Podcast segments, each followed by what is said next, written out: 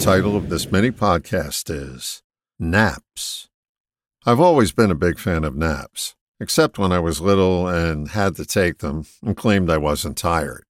I'd have to say I'm a world class napper. It's a real resume eye opener, don't you think? Napping isn't considered an asset in the workaday world, but my experience tells me different. Naps have a way of recharging me and allowing me to tap into creativity that wouldn't come my way if I were perfunctorily pushing through. Here's what I find some people can naturally nap, others have cultural taboos that keep them from napping. A number of people report being groggy after a short nap. That's not me.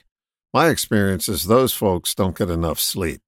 They've been so conditioned to push through that they dismiss their natural tiredness. When they nap, the nap isn't long enough to take away their tiredness and they become fuzzy. I haven't done a scientific study on this, but non nappers are more prone to look for other outlets to deal with an energy lull. Watch TV and do a crossword puzzle, throw themselves into their work, or some other method to ignore their natural tiredness. The body has rhythms which have been documented. You don't need to read the studies to know that there's an energy low point in your day. That's usually when a stimulant is sought. Uh, another cup of coffee, a soda, something sugary, or God forbid, Red Bull. My mission isn't to get you to come over to my way of thinking about naps, because that may not be practical for you. It's more about presenting a red flag to get you to notice how often you push through.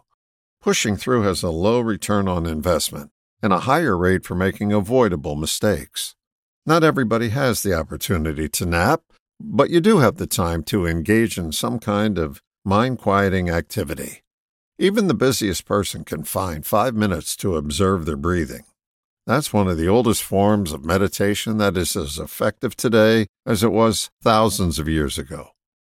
Begin to notice your penchant for pushing through and interrupt the pattern by calming down your mind. I don't expect you to accept what I'm saying right now. I just invite you to consider the merits and sleep on it. All the best, John.